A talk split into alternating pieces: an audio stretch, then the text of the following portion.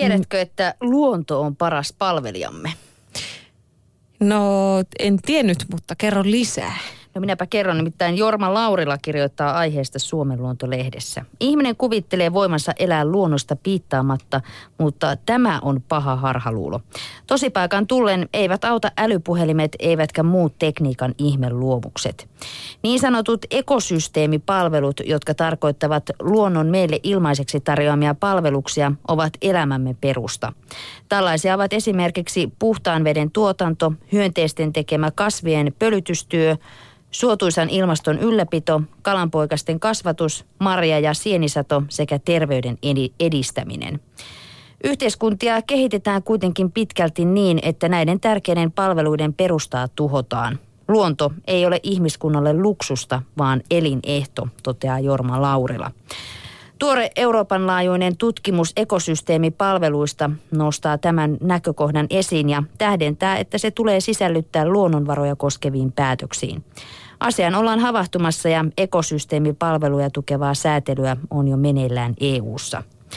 Jorma Laurila toteaa pääkirjoituksensa lopuksi Suomen luontolehdessä, että kestävä kehitys ei ole sitä, että kaupunkien lähimetsät ja muut henkirejät rakennetaan umpeen ilmastonsuojelun varjolla.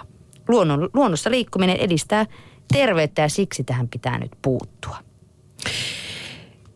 Näinhän me tiedämme, että yksi pallo ei riitä. Me olemme sitä liikaa tuhonneet jo. Geolehti kirjoittaa aiheesta.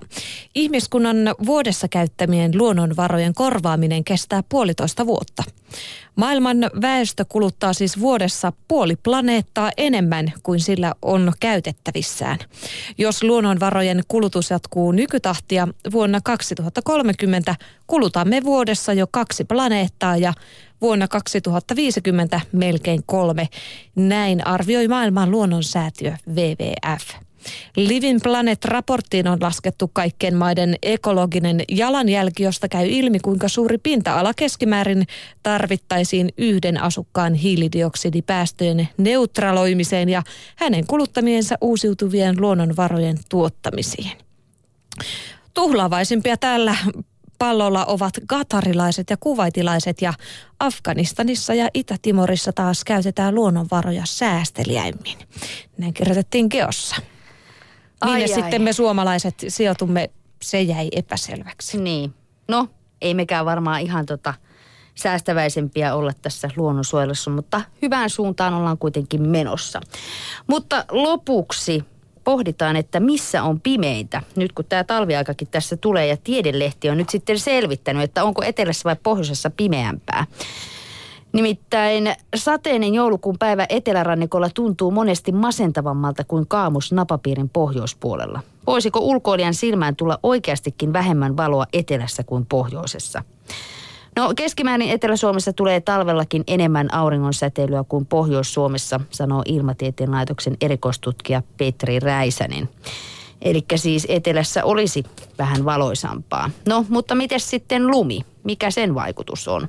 Monet etelärannikon asukkaat pitävät kaikkein ankeimpana ajankohtana juuri tätä marraskuuta, vaikkei päivä ole vielä lyhy, lyhimmillään.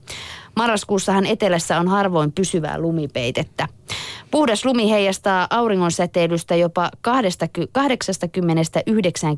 prosenttia, kun taas paljaan ja varsinkin kostean maanpinnan heijastavuus on tavallisesti vain noin 10 prosenttia, Räisänen sanoo. Jos siis katsoo hyvin lumista Lapin maisemaa, jossa horisontin yläpuolellakin näkyy tykkylumisia puita, näkymä voi olla valoisampi kuin metsämaisema etelässä.